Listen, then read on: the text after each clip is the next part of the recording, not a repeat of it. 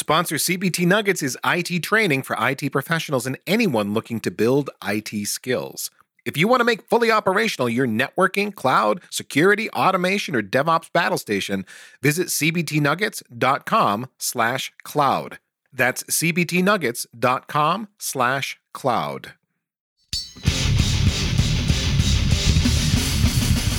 Welcome to Day 2 Cloud Show. We are bringing back a friend of the Packet Pushers podcast network, Chris Wahl. If you listen to the Datanauts show, well, of course, Chris and I hosted that show together for, oh, three ish years or so, and put a lot of uh, great episodes about, oh, automation and cloud and storage and security and lots and lots and lots of topics that we covered. And Chris comes back today as a consultant, which is what he's doing these days, living in a very cloudy world. Chris is all about modern application delivery, and we go. Ned, man, I it's like my brain has got to get rewired to think like Chris thinks these days about how to deliver an application. There is so much going on that me coming from that legacy background are struggling to overcome. I, I don't know how you felt about it. I, I, still feel the struggle. I also came from a traditional infrastructure background. I still think about racking servers and cabling stuff up and installing an operating system. And like, this is so far removed from that. You have to just pull yourself completely out of that mindset and put yourself in the new mindset where it's all about the API and the pipeline. And that is the focus of our conversation. Enjoy this discussion with Packet Pusher's friend, Chris Wahl. Chris Wahl, welcome back to the Packet Pushers Podcast Network. Man, the uh, that giant sucking sound all these months have been us missing your mellifluous voice as the uh, you you and me did Datanauts for I don't know what was it three years something like that. Felt like thirty. and what's with these big words? I don't know what that means. What are you are you making fun of me? What's it means you on? sound nice. I like oh, to listen to you. your voice, my friend. That's that's Plus what I'm one. saying. That's what I'm saying. Heart emoji. So you are no longer working at a vendor, Chris. You were working at Rubrik for a long time, and now you're not. Now you're doing the consulting thing. And as you and I have been chatting about some of the projects that you've been working on, one of the things that has come up is your very strong opinions on cloud native, how apps should be delivered, and and so on. So I wanna I wanna jump into that conversation with you. You, for example, you you have this idea that if people were really doing cloud right, uh, maybe they wouldn't have their negative, whiny opinions about cloud and and such. Uh, let's open up with that. Man, I mean, you ask a question with such a strong, you know, vibe to it already. um, uh, yeah, I mean, I definitely see, I definitely see a lot of folks out there stating some things that I don't necessarily agree with with cloud, you know, related to cost and how to do it right, and on-prem is easier and all that kind of stuff it it is a different way of thinking and and like we've i think we've all admitted over many years if you approach it the same way you do on prem if you approach it like it's not this api driven candy store in the sky that you can consume anything you want pay a metered price for it and yeah there's things you have to learn but it's a lot of fun uh, and you can stand up some pretty cool services and do things at scale that you just can't do on prem there's there's magic there. And i think there's this sort of like cynical black hole that exists predominantly in social media that is like cloud is this horrible cost sucking monster and you have to distill it down to a PaaS or or just go back on prem or you know buy vendors widget X and it'll solve the pain. And really it's just let's just approach this thing cloud in a different manner that is way better that we should have been doing forever ago. And a lot of that stems from pipelines and automation and just putting in the time to do it right. Rant over so, somehow, I suspect that's not quite the end of the rant, but a good a good place to pause. I, I, I've seen that same black hole of negativity, and the opinion that I've seen expressed the most is don't bother with IaaS because that's just recreating your data center. If you're doing cloud, you should be using SaaS whenever you can and PaaS if that's not an option. If you're going to IaaS, you're probably doing it wrong. Is that the wrong way to think about it? What What are your strong opinions regarding that sort of uh, idea? I'll be honest, I don't focus too much on IaaS, PaaS, SaaS, layer cake stuff. I feel like that predominantly is sourced out of the sort of classical vendor world of perspectives on cloud. I'm more looking at abstractions and APIs. So the, the, the default rule that I believe works well is as you're working in cloud, start at the most abstracted layer and work your way down until you meet the requirements of the application. So in a lot of cases, I'm going to start with, you know, if it's AWS, Fargate and Lambda.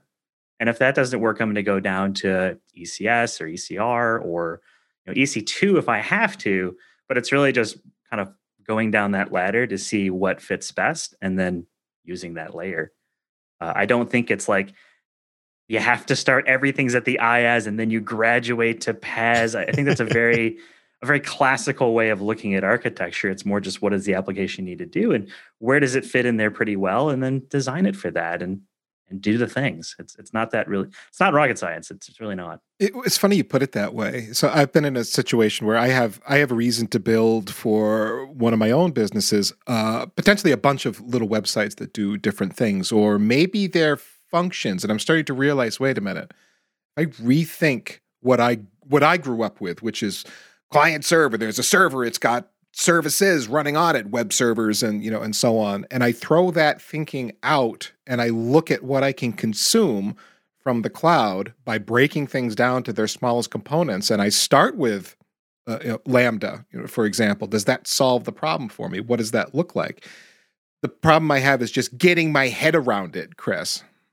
Well, it's I'll, I'll bring an analogy into it. I, I'm sure most people listening to this, and especially in the technical world, love building with Lego it's fun. You get a, a really easy to follow sheet of instructions. The, the the pieces make sense. It's all these different modules. You can kind of build what's on the instructions or not, but typically you're trying to build what's in there. And I see some people are like, yeah, this is super cool. I love it. I get to build with my hands and put all these things together. Cloud's the same thing. It's just there's no instruction manual that says this is the end intent. You know, you're kind of defining what that is. And, and maybe if you think of it that way, it becomes a little bit easier. So using your Lambda example, sure, maybe you're writing function, you know, um, um, functions, and you're putting that in the cloud and saying this is the actual code. And then there's services to run batch. There's services to do cron. There's services to keep the logging or ingest event data or whatever. And you just put these things together, just like you would with a really cool, you know, Death Star Lego kit or something like that. And out pops the solution for what you're trying to build. And I think that's the fun part. And uh, I don't think that part gets enough attention, really there's an aspect here of of control maybe where if you build it yourself like i actually read a blog post that came off of hacker news of someone who just said screw it i'm going to build it all myself. I'm not jumping into aws it's too complex or he's used it and you know feels that it's uh, too complex etc but as i boiled down that blog post of his as i was reading it it kind of came down to, to control control over latency and, and predictability about certain things and, and so on where the rest of it and this is a theme that comes up a lot as different people write about these services it's too much it's too complex there's too many things going on too many moving pieces too many lego bricks that are sitting out there i have to snap together to make the solution and it's not fun it's it's actually a, a headache seems to be what some people come across. And chris you're one of the few voices that i hear that are like no this is like the right way to do it. Well i mean a lot of that i think the, the, the pleasantness of it and the success of it is going to depend on your attitude, your team's attitude, your organizational structure, how you approach. Are you a technical company or are you a company that has technical people?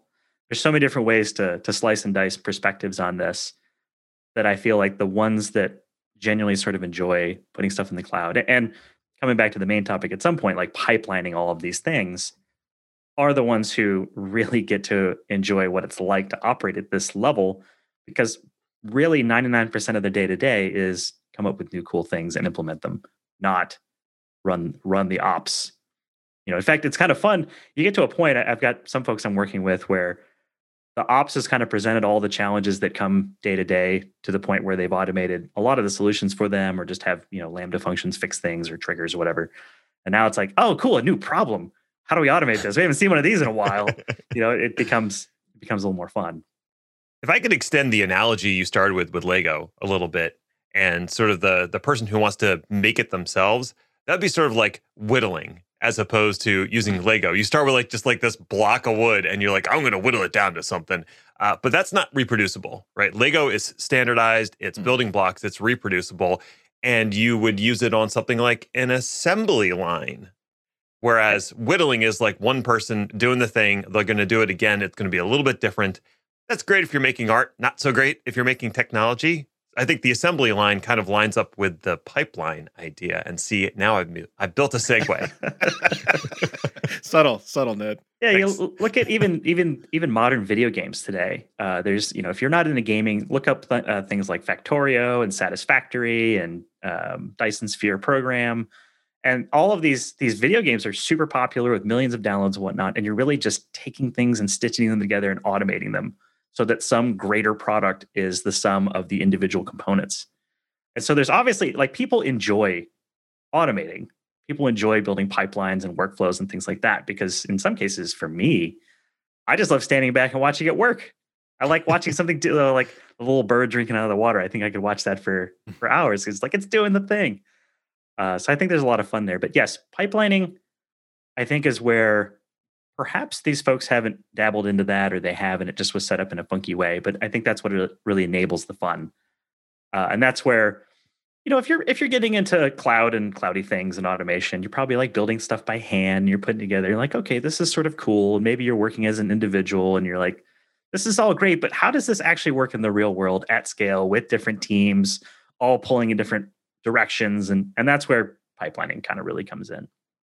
I interviewed a guy recently who leverages a pipeline for network automation, and their solution was to have a line of code that would need to get put into several different devices on their network to meet some new standard. And it was it was pipeline driven in that they put the new line of code into the git repository. There was a task that would fire periodically detect that there's new code there and then a process would kick off where that new artifact would have to get broken down so that the correct bit of code would go into each of the different devices and it was all automated. Um, they were using Jenkins in this case to make all of that happen. All they did to start this process was put in the new thing, the new requirement, whatever it was, and the rest, and they built a bunch of you know, processes to make this happen. It kicked it off and uh, and drove it through from there.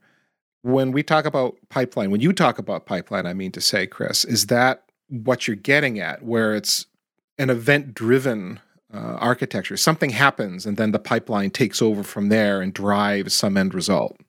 Yeah, I mean, there's there's lots of ways you can do it. It really depends on are we talking about deploying infrastructure, or are we talking about are we deploying code? Mm-hmm. Uh, are we actually building and deploying applications uh, or infrastructure? Although nowadays that's a, a, that line is a little blurrier.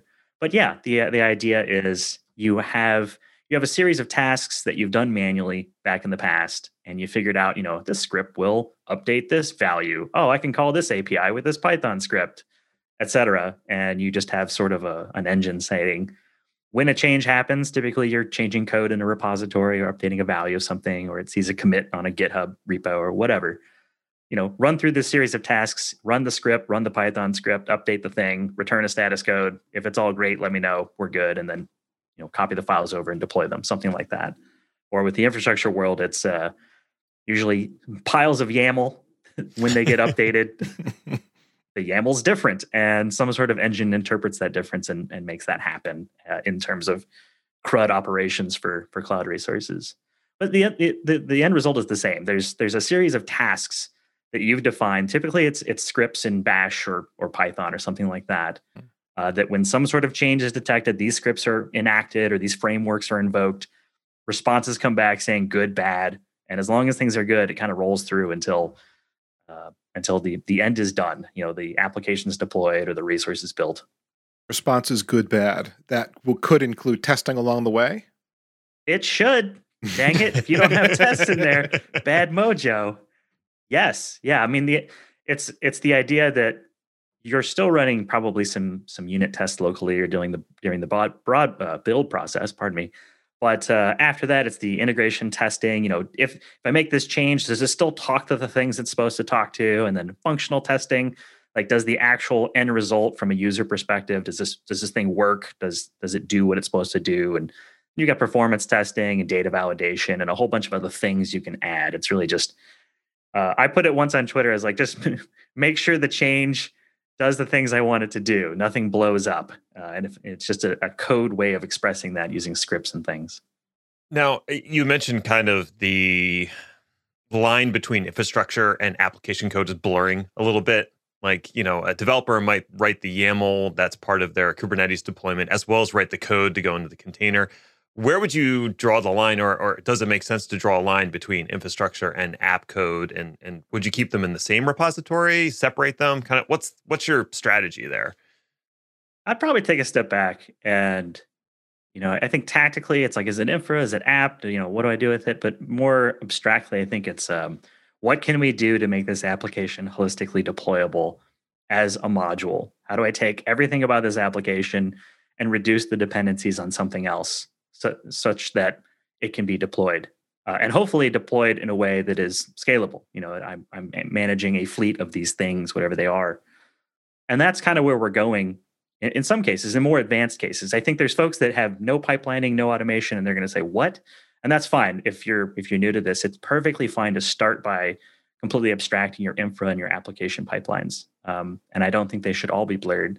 But the work I've been doing more recently is how do we make the application itself a fully deployable unit, including every dependencies for infrastructure, including any you know third party linkages that must be connected or tokens, and and that's the idea that uh, that I think DevOps is trying to bring purely like a you know distill it down to the unicorn tier itself. That's that's what we're going for. Is you've got teams with domain knowledge on both sides building a package that is the deployable. Like that's it getting to something that's really fresh on my mind because no lie 10 minutes before we started recording i was finishing off a blog post addressing a question that had come up on uh, our packet pushers youtube channel about stretching layer 2 between data centers which is this archaic requirement for archaic applications where oh we got to keep the ip address the same but we got to have that uh, you know application availability so we need to be able to move that ip between data centers which is stupid from a network design perspective. It's something you should never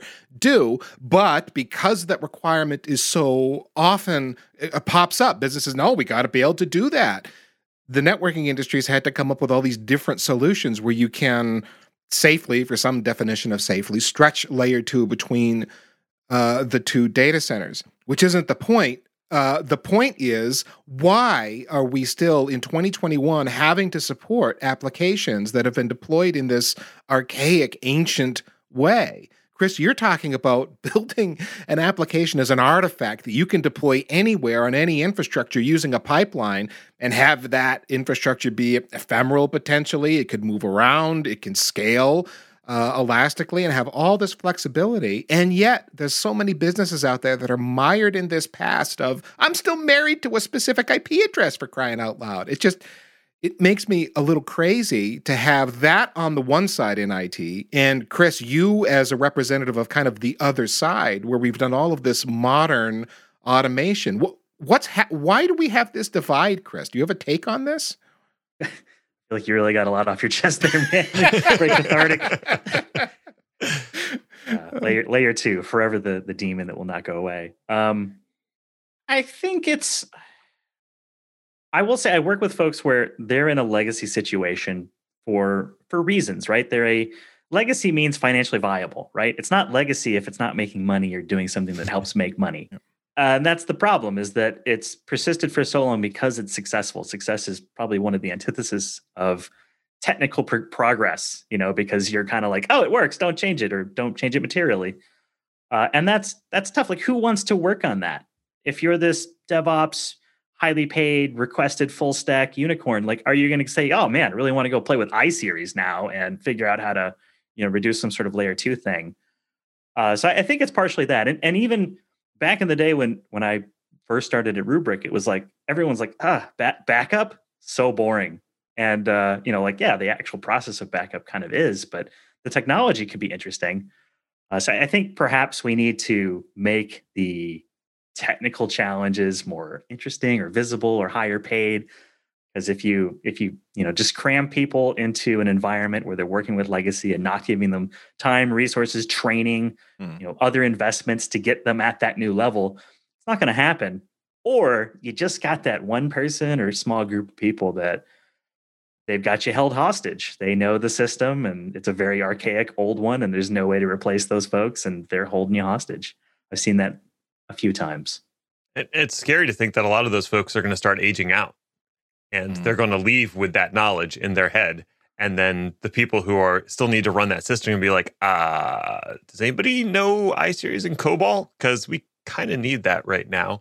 Uh, so I, I, don't know what's going to. I feel like a lot of those applications are going to be refreshed not because the business wants to, because the knowledge has left the building.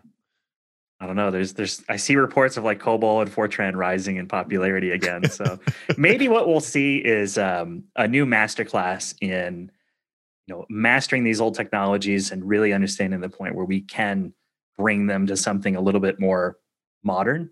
Because I think you need someone with a, fir- a foot firmly planted in both worlds, and that's tough. Well, well, tough, tough. Why? Because I could argue on the one hand, it's just new technology. That's what we technologists do. We learn new stuff.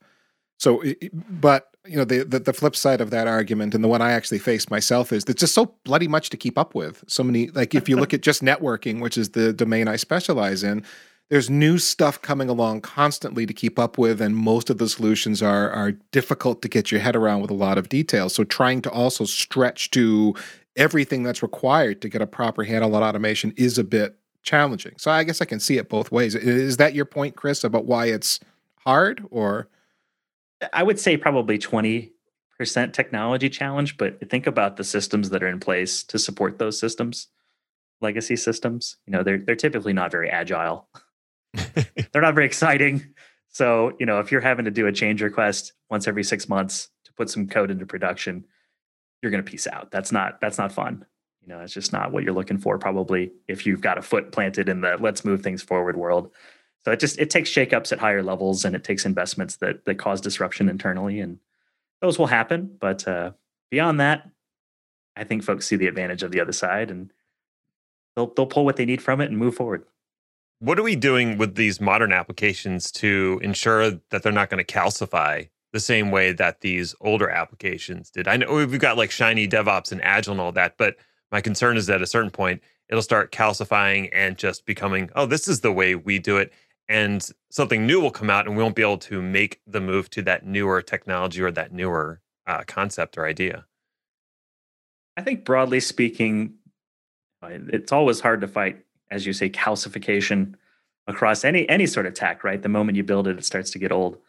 But um, the difference to me was historically, experimentation and deployment was hard, long, and expensive. And now those things are all, you know, quick, easy, and cheap.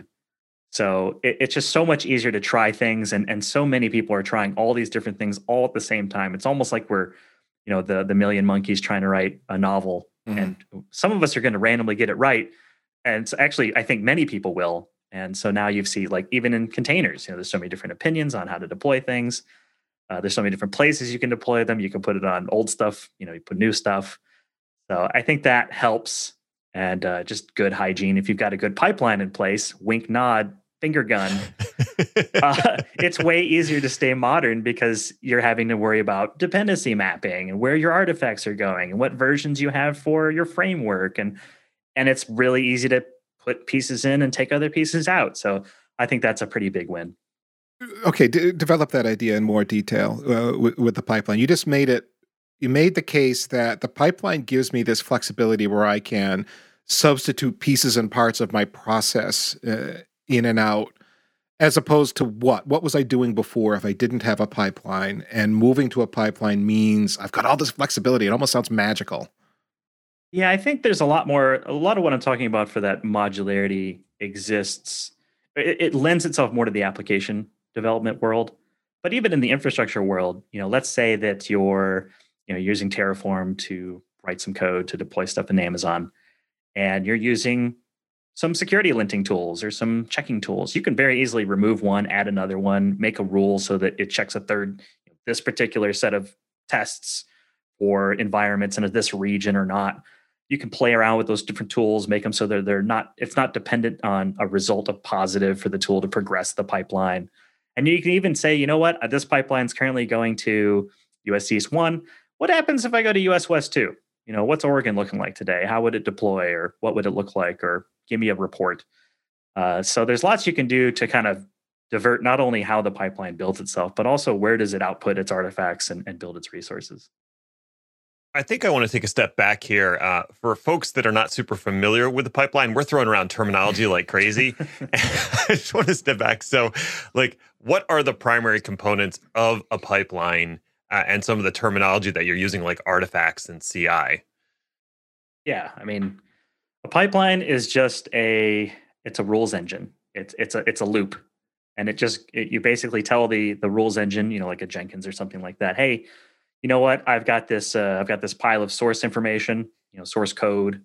Uh, could just be you know Bash script or YAML, or in case of Terraform, it's going to be HCL2. And uh, hey, you know what? Anytime you see a change, uh, run this, you know, run the Terraform code to do a plan, and then email that to me. You know, it could be a really basic pipeline, uh, and it's going to do all that work. And continuous continuous integration (CI), you know, that's a, that's a type of pipeline. You can have a CI pipeline, a CD pipeline for deployment or development. There's all all those different ways, but really, it's just it's just a rules engine that goes through a list of tasks to perform, and then at the end, you know, says success or failure. It's, it's not fancy. And I, this was mostly born out of the application development world and not so much the infrastructure development world. So, like, what are some of the challenges in moving the same idea and paradigm over to the infrastructure world where things aren't quite the, as flexible, maybe, as they are in app development? uh, I, I don't know. I feel like if if if let me give you let me give you an opinion here first. If you're working with someone that can't fit into your pipeline because they don't have an API or whatever module you're looking for, like break up with them. They ain't worth the relationship, right? Level that up. Find someone who will who will work with your pipeline. So uh, prioritize your pipeline because um, that's that's honestly where the gold is.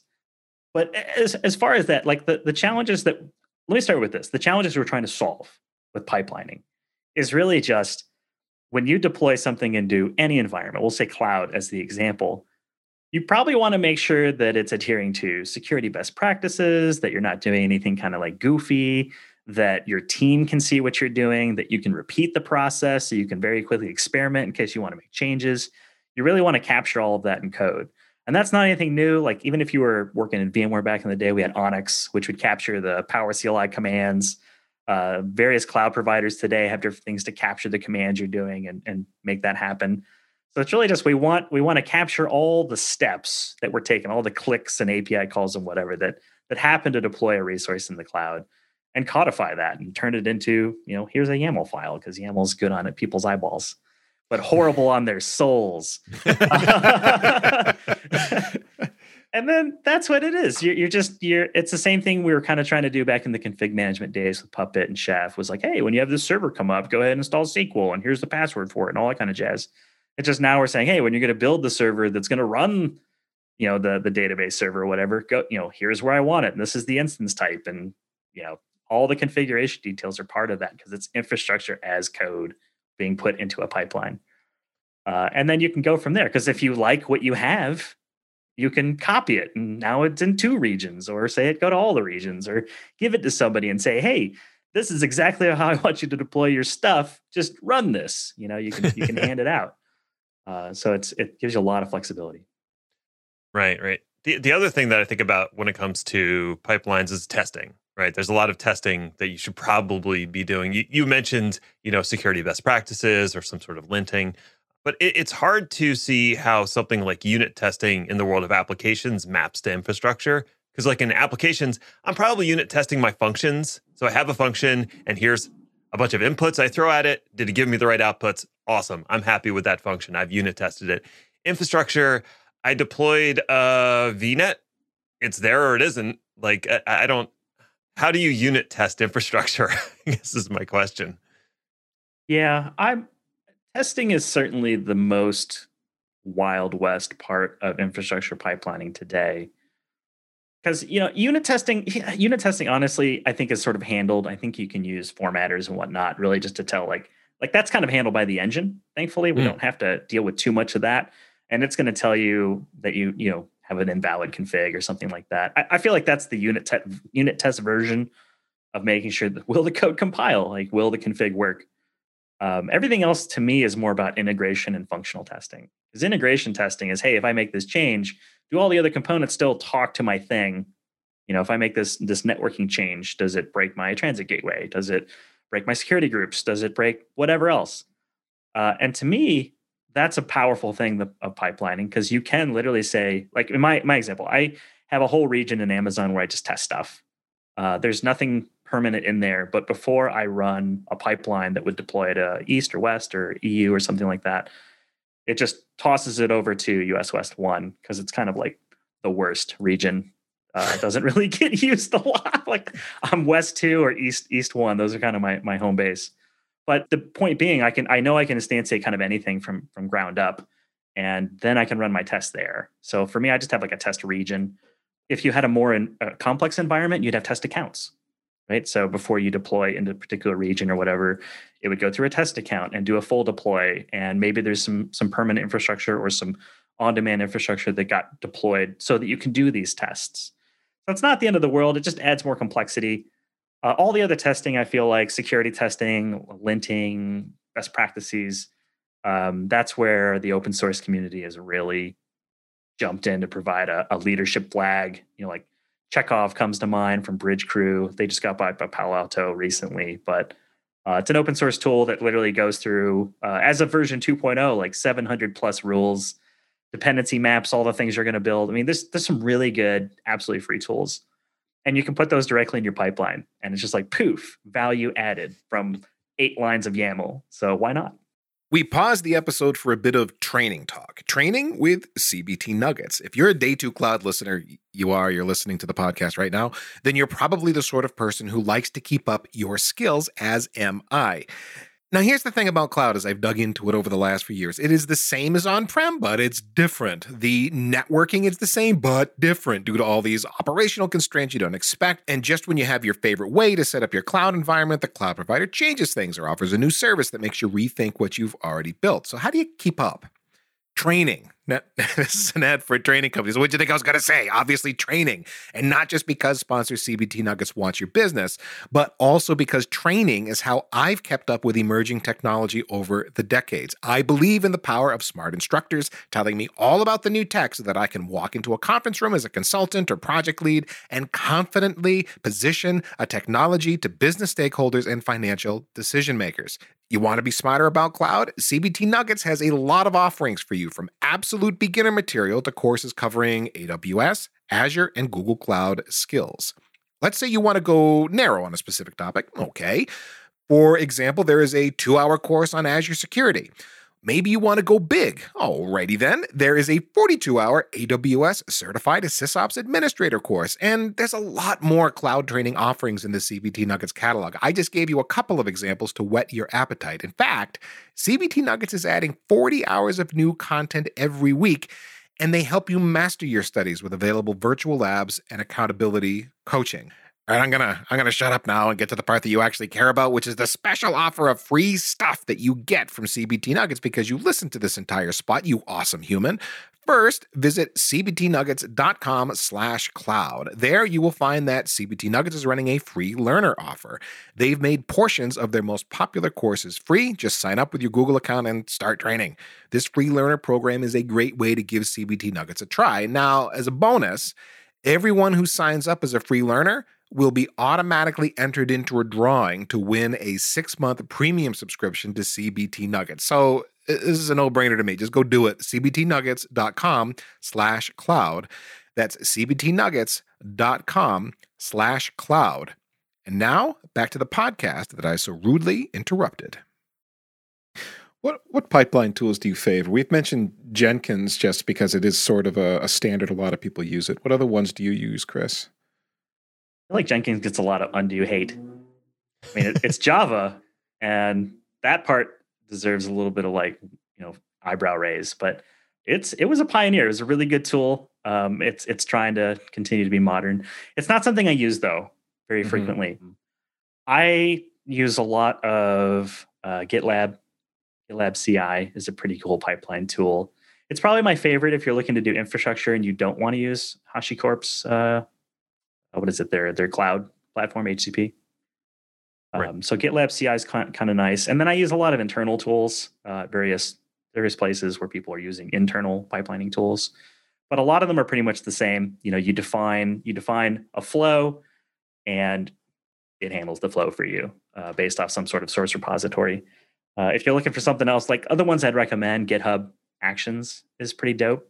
Uh, it's more like a marketplace of things you can do which is nice if you don't know what you're doing and you want a marketplace, but when you don't want the marketplace, you just want to write your own stuff. It's kind of frustrating. I'm, I'm not, you know.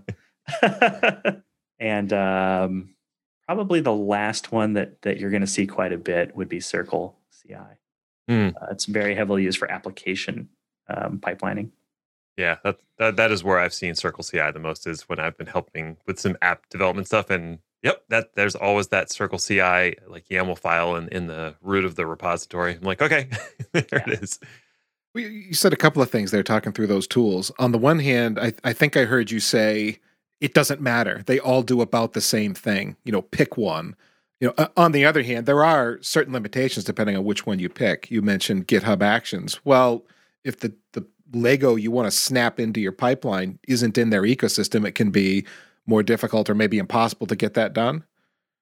Uh, you can you can write your own. I just um, I both like and it, backing up for a moment. Yes, every pipeline does have things it's good at.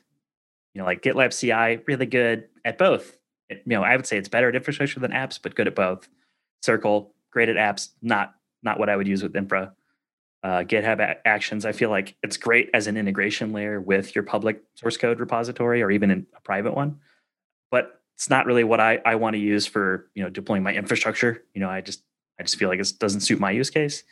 So they're they're all created equal in that you put in a config, pretty much always YAML, and out comes some sort of some task workflow, which is the pipeline, but different based on what they integrate with, what they have templates and, and starter kits for, and what they natively support. Like, do they natively support Terraform, or do I have to invoke Terraform and kind of tell it what to do? Uh, those are those are big differences another big point of difference I've seen is if you need to deploy things on premises behind a firewall, you're going to need some sort of runner or or builder machine that's inside your network deploying those resources and some of the solutions don't really have uh, an internal runner option. I don't think GitHub Actions has a way to invoke an, an internal builder uh, in your network. At least I haven't seen that. They Maybe do. GitHub it. Do yeah. Is it like GitHub Enterprise or something? Uh, just GitHub Actions, you can do a self-hosted runner, so you can just deploy oh, it as an agent. Yeah. Okay, and that just reaches out and checks for jobs. Yeah, well, it just connects in, and then that's that's one of your runners that that runs. So when you have a when you have a job that needs you know that on-prem, you know, only reason I know is we were connecting back to an on-prem device to do a demo back in the day. I didn't write the code, but uh, that's when one of my colleagues like, yeah, there's an on-prem runner, and so does you know GitLab CI has one, and and you know most of them do have some sort of way to connect in and you run it on your bare metal or your instance. In fact one of the cool things uh, if we look at gitlab ci that i like is you can deploy their runner into your cloud provider like aws and then apply a role to the runner. And then that that role then inherits the ability to do what you need it to do. So there's no credentials passed. It's literally just calling you know commands into you know this runner that's executing them in a containerized fashion uh, on that runner using their their proprietary application and then it's doing what it can based on the role assigned to the instance. So there's lots of ways you can get things even into even into public cloud environments that are kind of quote behind the firewall uh, to do the things. And another thing that I've been thinking about is how you manage something that's a shared service, like a shared long-term, long-lived service that a bunch of other applications are dependent on, something like DNS or Active Directory. I heaven help us all. is there a place for pipelining and automation with those types of services, or is that still sort of manual and living in the infrastructure old days? No, no, absolutely automate those things. And those typically fall into what's called a landing zone, which is a way that you deploy. Typically, it's hey, I have a deployment into a cloud provider that has the master account or the, the, the main account set up, the you know organizational units, and however the organization needs to be set up is is there. All the guardrails, SSO, identity. You know that's typically what you'd want to build out because that adheres to the best practices of that cloud provider. And a lot of those are, are actual services that they provide, where you say, "Hey, I never want this particular. You know, no one should be able to SSH into this environment. No one should be able to deploy this particular type of instance." And then that's what you know that's held everywhere which is what i mean by the sort of best practices um, and then there you go that's that's an automated fashion it's being controlled typically by whatever's doing that you know for amazon that would be organizations and control tower and then and then that's like your your root set of infrastructure that only hopefully a very small people of people uh, have access to it. They're not logging on using that account. If that's you, stop doing it. Don't lo- assume the role. so, so something like that for sure. And then you bring up a point that you're talking about managing services. Those services are actually kind of easy because people don't rely on them, but not a lot of people are trying to contribute or change them, right? DNS, they want DNS to work, but they don't have an opinion on how you do it. As long as it resolves, they're good. Imagine deploying services in a pipeline, automated, group kind of collaborative fashion that are downstream and upstream dependencies, as well as being hit by customers, either directly or indirectly. Like now, now we're getting hard. Uh, and that's where these things like pipelines become quintessential, as well as publishing. What does my dependency do? You know, what does my artifact do? Who am I dependent to?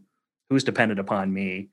That's where it, that's where it really kind of starts to kind of bend your mind. So if you're if you're like, oh man, pipelining Active Directory or you know the integration for it or SCPs in in, in AWS is difficult, you got the easy easy end of the deal.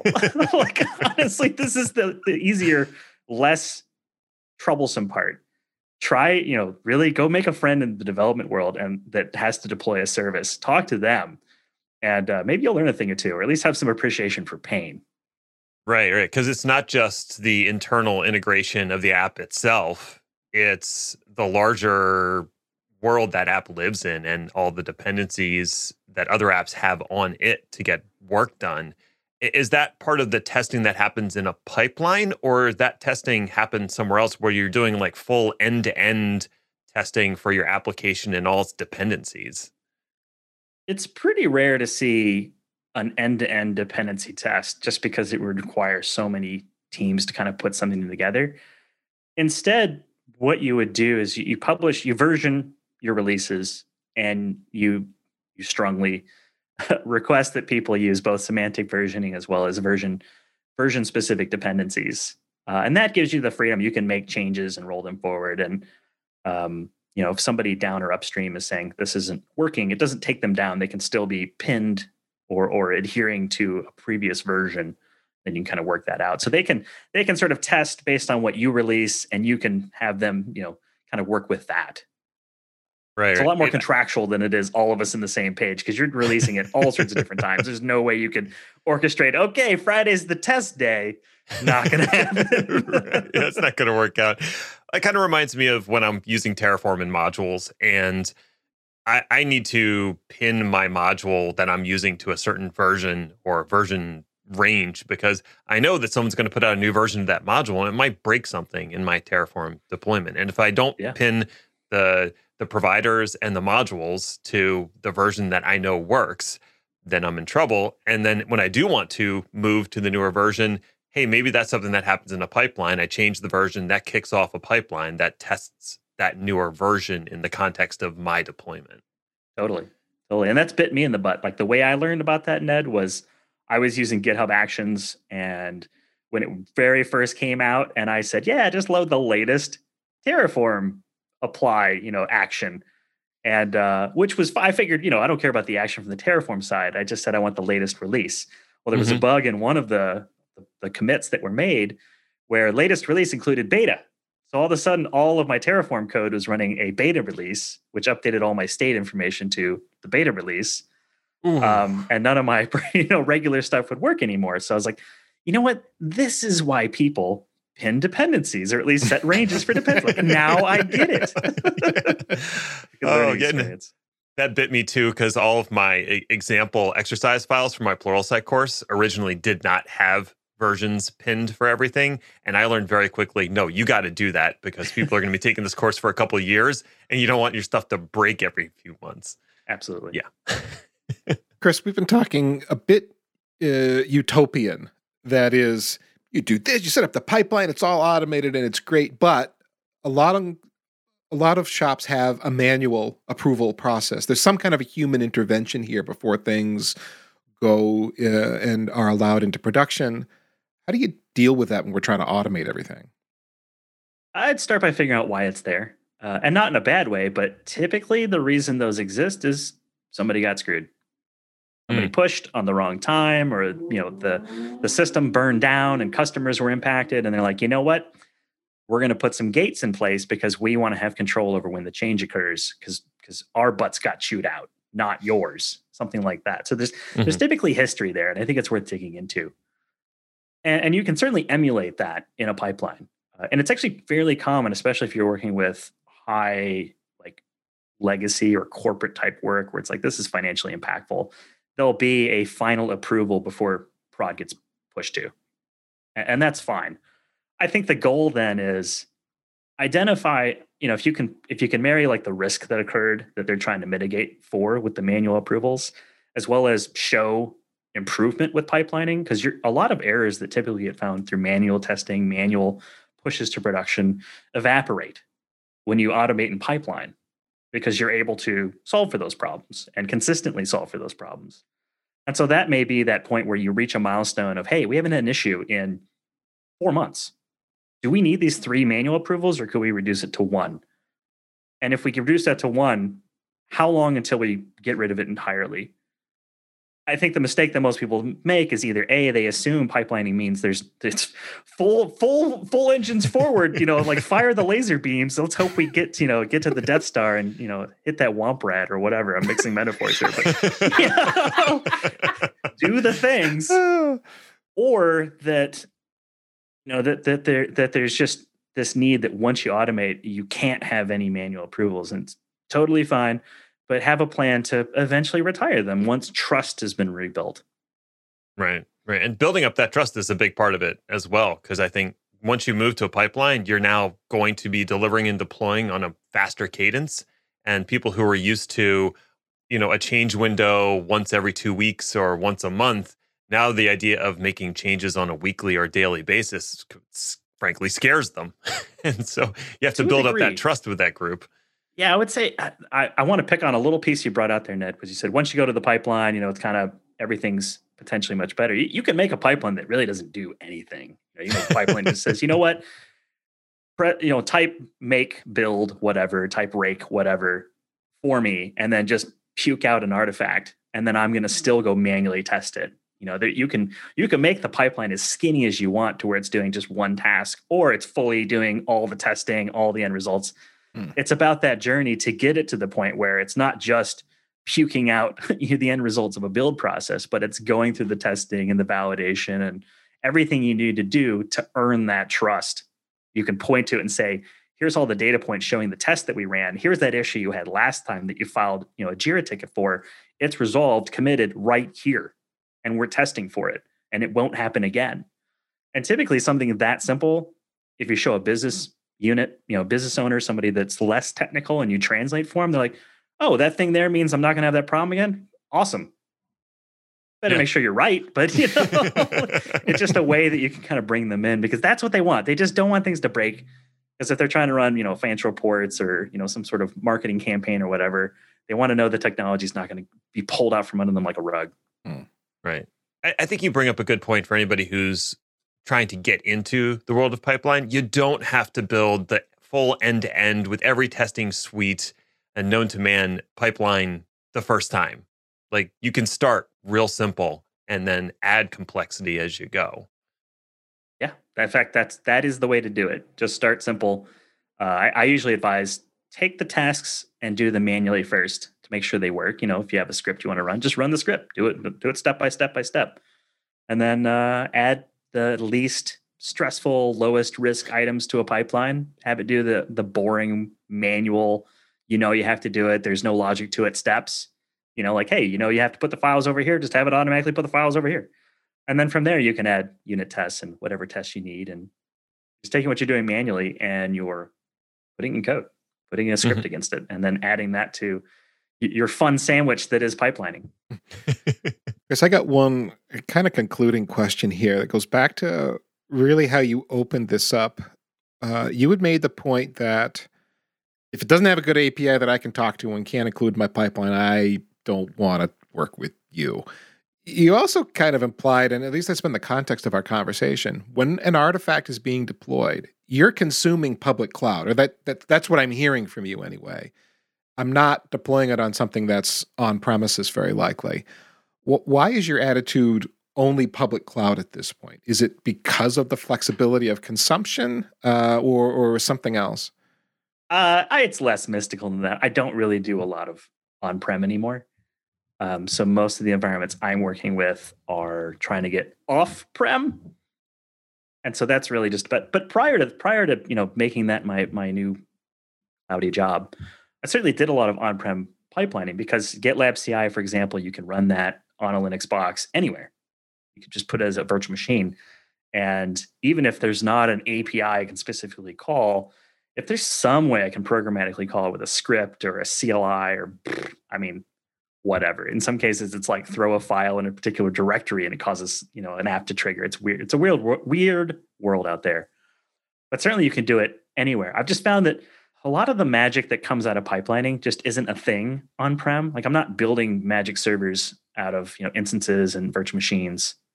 You know, I, I'm using a hypervisor potentially, which means I need a lot more guardrails on what I'm building and yep. how I'm building it.